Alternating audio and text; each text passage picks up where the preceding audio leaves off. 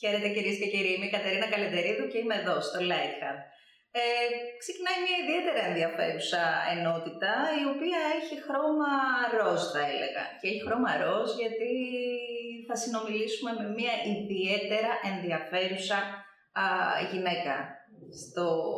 Μια, μια γυναίκα η οποία δραστηριοποιείται εδώ και πάρα πολλά χρόνια στον χώρο των επιχειρήσεων. Πρόκειται για την Μάρη Καλτιλάβρου, είναι απόφυτος, θα τα βλέπω από μέσα γιατί το βιογραφικό της είναι πάρα πολύ πλούσιο. Γελάει, τη βλέπω, θα τη δείτε κι εσείς. Ε, απόφυτος λοιπόν του τμήματος Χημικών Μηχανικών Πάτρας, έχει κάνει MBA, σήμερα είναι σύμβουλος επιχειρήσεων και μέλος διοικητικών συμβουλίων στις εταιρείες της ΔΕΠΑ, της Entersoft και Focus Bari. Διαθέτει περισσότερα από 30, αν ναι, καλά ακούσατε, 30 χρόνια επιτυχημένης τελεχικής εμπειρίας σε σημαντικές ελληνικές και πολυεθνικές εταιρείες. Είναι και συγγραφέας.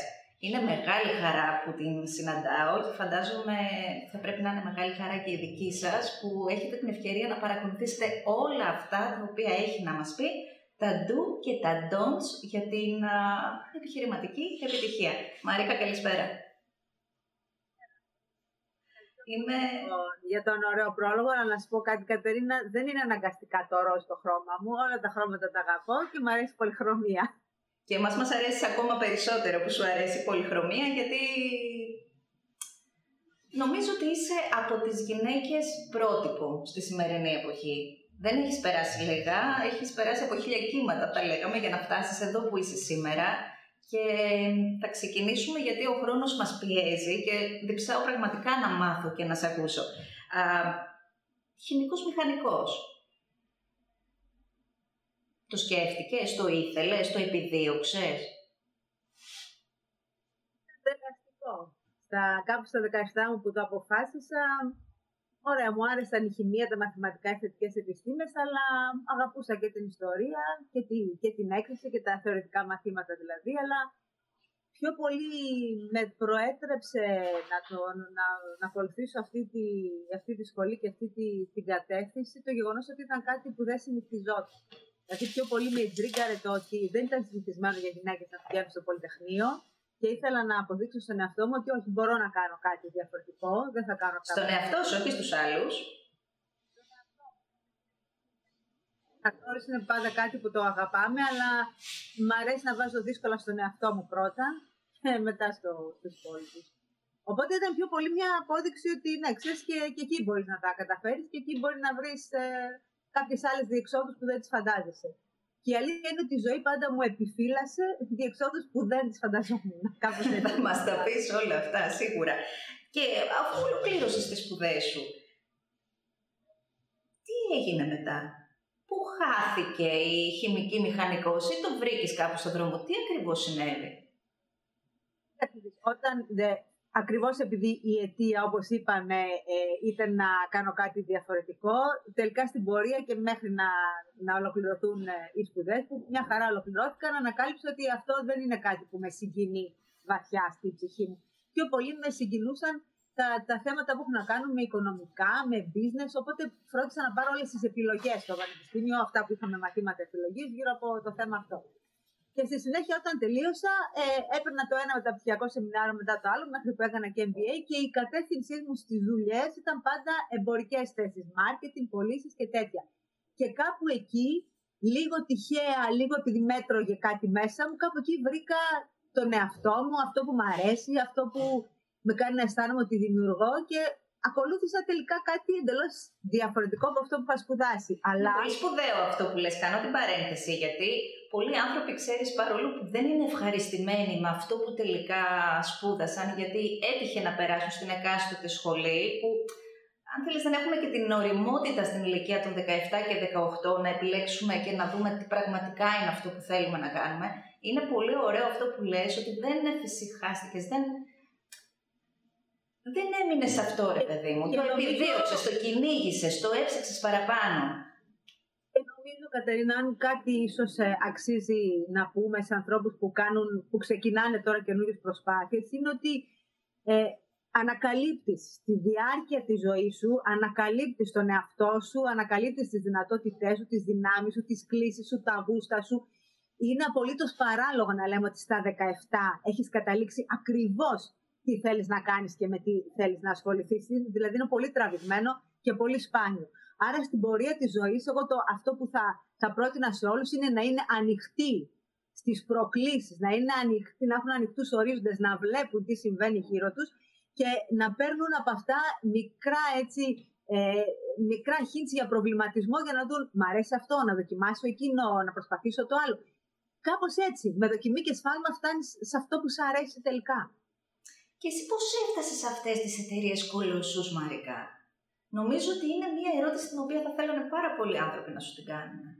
Το ταξίδι, όλο αυτό δηλαδή, πώς ξεκίνησε, πώς συνεχίστηκε, πώς έφτασε σήμερα εκεί που είσαι; Γιατί όλα ακούγονται πολύ ωραία, σε διακόπτω ξανά, αλλά ξέρεις, το κάθε ταξίδι έχει και ένα δρόμο μακρύ από πίσω.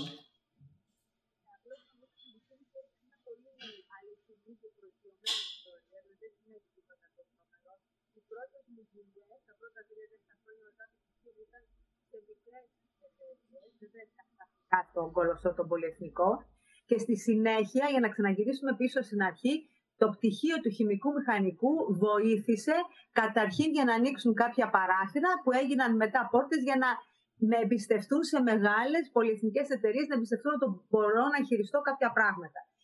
Βέβαια, το παραθυράκι που λέμε, όταν σου ανοίγει, στη συνέχεια πρέπει να κάνεις κάτι σοβαρό για να μπορέσεις να βάλεις το πόδι σου μέσα και να γίνει πόρτα. Άρα χρειάζεται η προσωπική προσπάθεια, χρειάζεται ο κόπος, χρειάζεται η υπομονή και η επιμονή.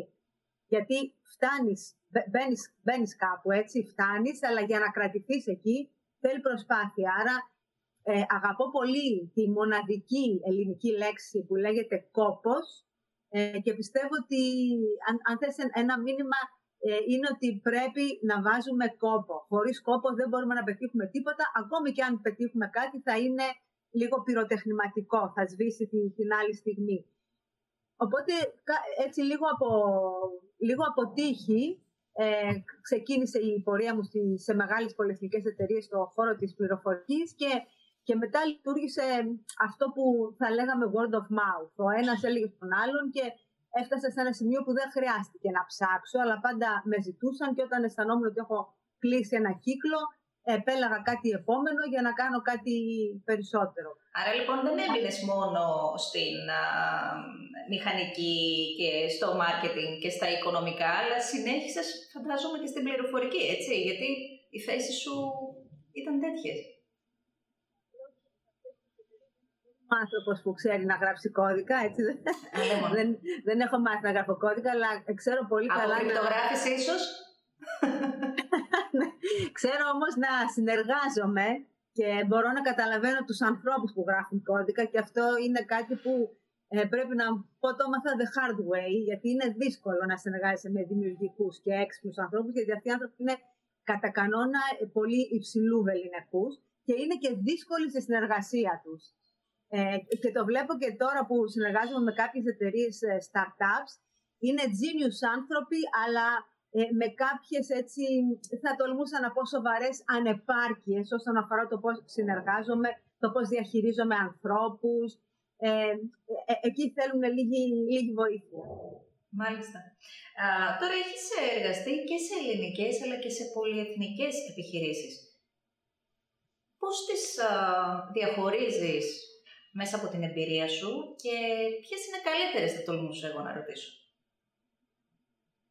Ε, θα πούμε και εδώ αλήθειες. Ε, βρέθηκα γρήγορα σε πολυεθνικές εταιρείες, ε, τις αγάπησα. Ε, αλλά στις πολιτικέ εταιρείες επίσης έζησα και αυτό που λέμε τα μαχαιρώματα. Είναι πάρα πολύ συχνά. Πρέπει να προσέξει να πηγαίνεις πλάτη-πλάτη, να είναι πάντα καλυμμένα τα νότα σου. Είναι έτσι ε, κάποια πράγματα που μαθαίνεις γρήγορα. Εργάστηκα και σε ελληνικές επιχειρήσεις και θέλω να πω σε αυτές, ιδιαίτερα σε αυτές που ήταν οικογενειακές, ε, εκεί πραγματικά αισθάνεσαι ότι, ότι βάζεις ψυχή, δουλεύεις με την ψυχή σου, είσαι σε, είσαι σε μια οικογένεια. Ε, το ενδιαφέρον για τον άνθρωπο και το φιλικό περιβάλλον και η αλληλεγγύη είναι πάνω απ' όλα. Αλλά τελικά μετά από όλα αυτά τα χρόνια του συνδυασμού πολυεθνικών και ελληνικών, θα σου πω ότι και μη γελάσεις, ότι αισθάνομαι λίγο Γερμανοελληνίδα. Δεν έχω καμία σχέση με τη Γερμανία, αλλά να σας πω, ε, με συγκινεί ε, η ελληνική εξυπνάδα και, και η τόλμη και η ευρηματικότητα και αυτός ο τρόπος που έχουμε να μπαίνουμε ε, έτσι βαθιά ε, σε ό,τι ασχολούμαστε, αλλά, αλλά από την άλλη πραγματικά εκτιμώ και έχω δει στην πράξη την τεράστια, την τεράστια, τη σημαντικότατη αποτελεσματικότητα των κανόνων, των διαδικασιών, των συστημάτων, που αυτά τα βρίσκεις πιο πολύ έτσι, σε μια κλασική γερμανοκρατούμενη εταιρεία σαν την BSH που είχα περάσει, σαν τις Αμερικάνικες πολυεθνικές. Νομίζω χρειάζεται και τα δύο. Χρειάζεται αυτός ο, ο συνδυασμός και ίσως είναι κάτι που οι νέοι επιχειρηματίες μερικές φορές δεν το σκέφτονται. Σκέφτονται ότι έχω μια καινούργια ιδέα. Αν έχω βρει και χρηματοδότηση για την καινούργια ιδέα, OK, okay, θα σκίσουμε, θα πάνε όλα καταπληκτικά. Δεν είναι όμως έτσι, γιατί καθώς εξελίσσεται η ιδέα και καθώς αναπτύσσεται η επιχείρηση, και γίνεται έτσι ένα πιο δομημένο σύνολο, εκεί είναι που χρειάζεται όχι απλώς να βρεις και να εφαρμόσεις διαδικασίες, να πειθαρχήσεις σε κανόνες. Και εκεί, Αυτό σαν λαός, έχουμε ένα θεματάκι. Έχουμε ένα μικρό θεματάκι. Ακριβώς. Έχει φτάσει, χωρίς υπερβολή, να μην κρυβόμαστε, στην κορυφή. Τι είναι αυτό που πιστεύεις ότι θα πρέπει να έχει κανείς για να για να φτάσει σε αυτό το σημείο. Αν όχι σε αυτό, λίγο χαμηλότερα; Δεν μου αρέσει να λένε κορυφή. Τέλος πάντων, OK, okay, έχω, έχω υπηρετήσει τη, τους οργανισμούς που, που έχω υπηρετήσει από θέσει. Είπαμε, θα λέμε αλήθειες, έτσι. Οπότε, ε, υψηλής ευθύνης. Υψηλής ευθύνης και ε, μαζί με, τη, με τις ομάδες μου έχουμε καταφέρει σημαντικά πράγματα. Ε, έχω να κρατήσω μόνο, μόνο ένα πράγμα, ότι χρειάζεται να είναι κανείς αυθεντικός, να είναι ο εαυτός του.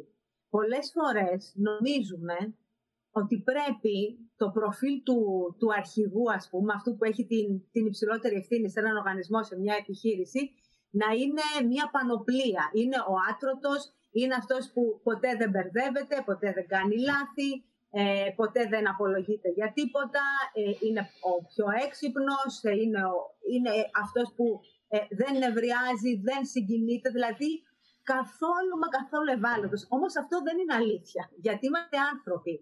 Και δεν είναι κακό να δείχνουμε ότι είμαστε ευάλωτοι, ότι κάποιες στιγμές θα πούμε δεν ξέρω, ότι κάποιες στιγμές θα πούμε δεν μπορώ, δεν αντέχω. Ε, και έχει σημασία εδώ να πούμε τώρα μετά την αυθεντικότητα το δεύτερο πολύ σημαντικό που πρέπει να συνδυάζεται με την αυθεντικότητα είναι η ανθεκτικότητα.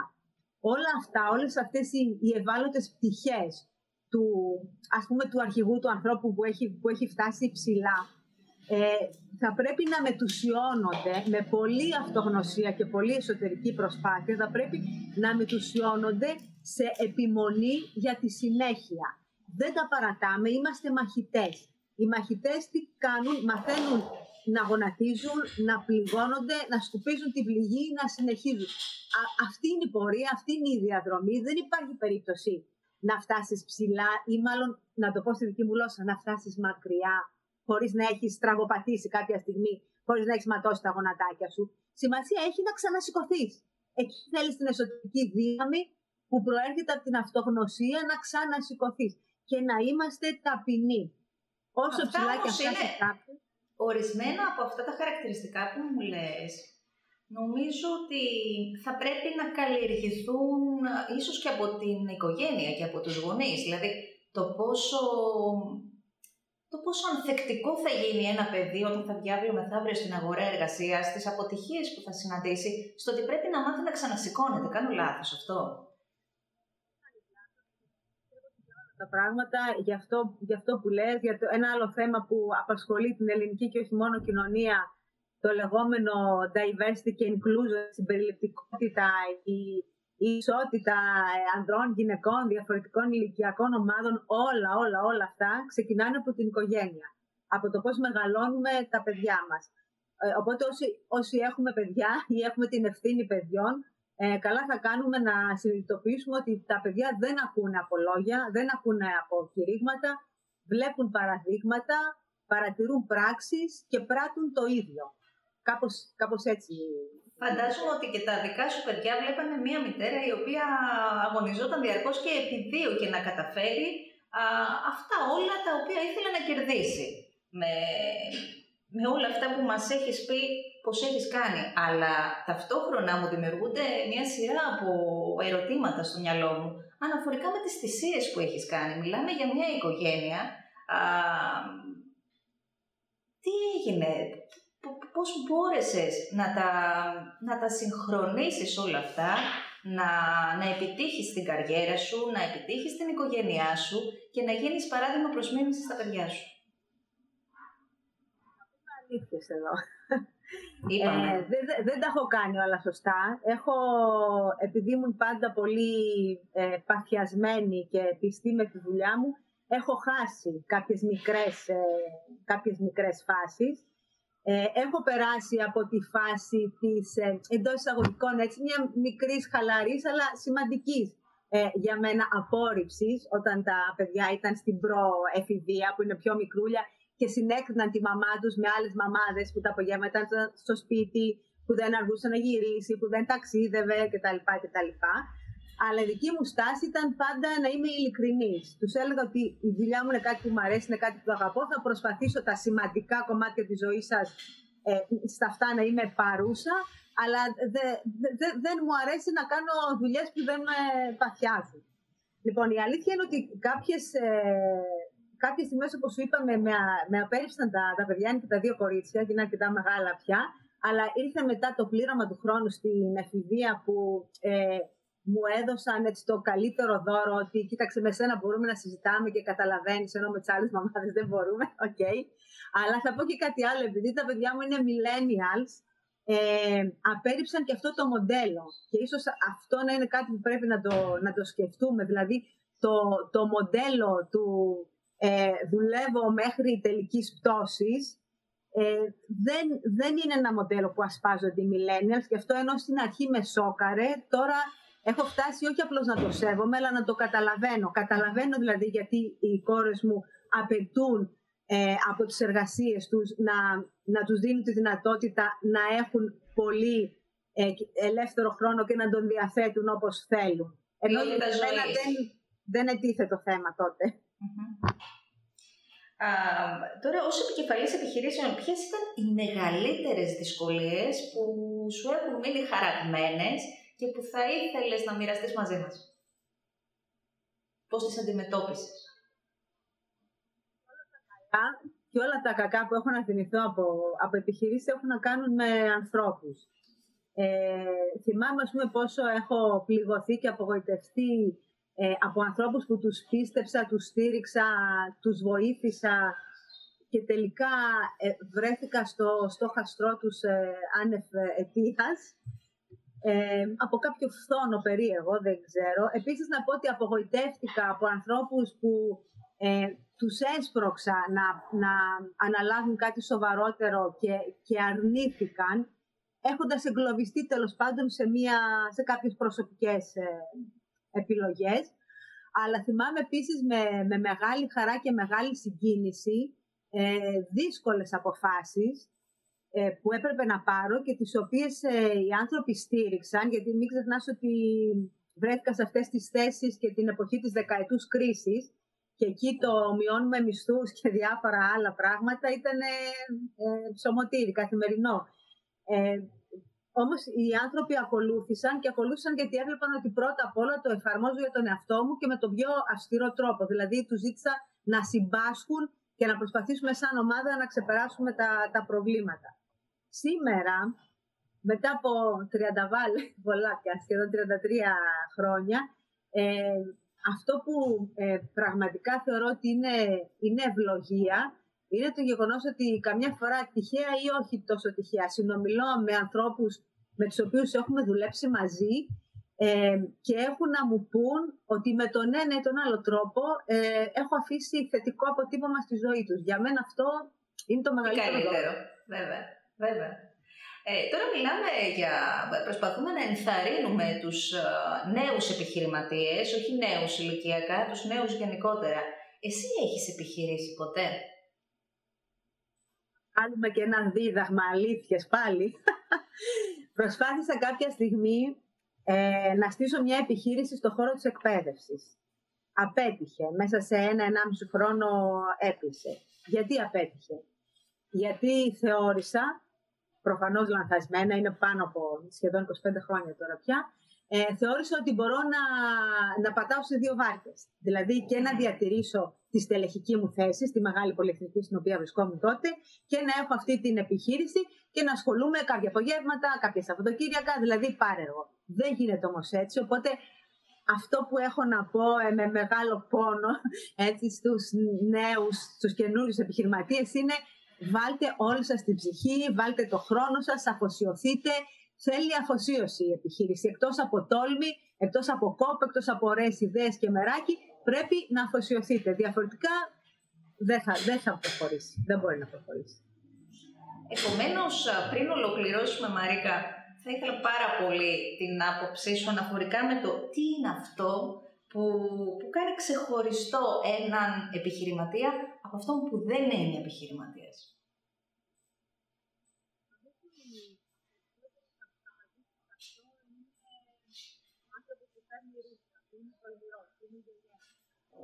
OK, okay, δεν θα διαφωνήσω. Ο επιχειρηματίας πρώτα απ' όλα πρέπει να είναι ένας τολμηρός άνθρωπος. Αλλά ε, κατά τη γνώμη μου πρέπει να έχει άλλα δύο χαρακτηριστικά. Το ένα είναι ότι πρέπει να έχει όραμα, δηλαδή να σκέφτεται λίγο μακριά, να υπάρχει ένα όνειρο ναι. που κάθε βράδυ τον κρατάει ξάγρυπνο, κάτι που θέλει να πετύχει. Και αυτό το κάτι έχει μια δόση, επέτρεψέ μου να την πω, ταπεινής φιλοδοξίας. Δεν γίνεται να μην θες να κάνεις κάτι μεγάλο, κάτι σημαντικό, κάτι που θα αλλάξει τον κόσμο και να γίνεις επιχειρηματίας. Αλλά και ένα δεύτερο, μικρό, παραμελημένο, αλλά πολύ σημαντικό χαρακτηριστικό που πραγματικά το έχω συναντήσει σε όλους τους επιτυχημένους ε, επιχειρηματίες με τους οποίους έχω συνεργαστεί με τον ένα ή τον άλλο τρόπο. Είναι η περιέργεια. Δεν εννοώ ιδιοτροπία. Οι επιχειρηματίες οι επιτυχημένοι είναι περίεργοι σε όλη τους τη ζωή. Δηλαδή, μπορεί να φτιάχνεις παπούτσια και να παρατηρείς πώς σε σερβίρει ο σερβιτόρος στο εστιατόριο μπορεί ε, να δίνεις ιατρικές υπηρεσίες και να, να παρακολουθείς πώς καθαρίζει η καθαρίστρια στο γραφείο σου. Και παίρνουν, αυτοί οι άνθρωποι παρακολουθούν τα πάντα, είναι περίεργοι, προσπαθούν να μάθουν και να καταλάβουν γιατί και παίρνουν δείγματα, παίρνουν ωραίες ιδέες από κάθε τι που συμβαίνει γύρω τους. Ε, είναι, είναι alert, δηλαδή έχουν κεραίες παντού. Και νομίζω αυτό, αυτό είναι που τους ξεχωρίζει, οι κεραίες παντού. Αυτή η εγγενής περιέργεια αυτό το, το ασίγαστο ε, πάθος για ψάξιμο, για βελτίωση, για, για καλυθέρευση. Αυτό, αυτή είναι η, η ειδοποιώση διαφορά ενός πραγματικού επιχειρηματία από κάποιον που επιχείρησε είτε τυχαία είτε λόγω ανάγκης, που, δεν είχε δηλαδή το, το μεράκι, το ταλέντο, αν θέλεις, mm-hmm. της επιχειρηματικότητας. Μαρίκα, τον επίλογο θα ήθελα να τον αφήσω σε σένα και θα ήθελα να στείλεις το δικό σου μήνυμα σε όλους τους ε, νέους επιχειρηματίες οι οποίοι έχουν κατά νου να κάνουν το πρώτο βήμα, είναι ίσως λίγο διστακτικοί ή προβληματισμένοι. Τι θα τους έλεγες;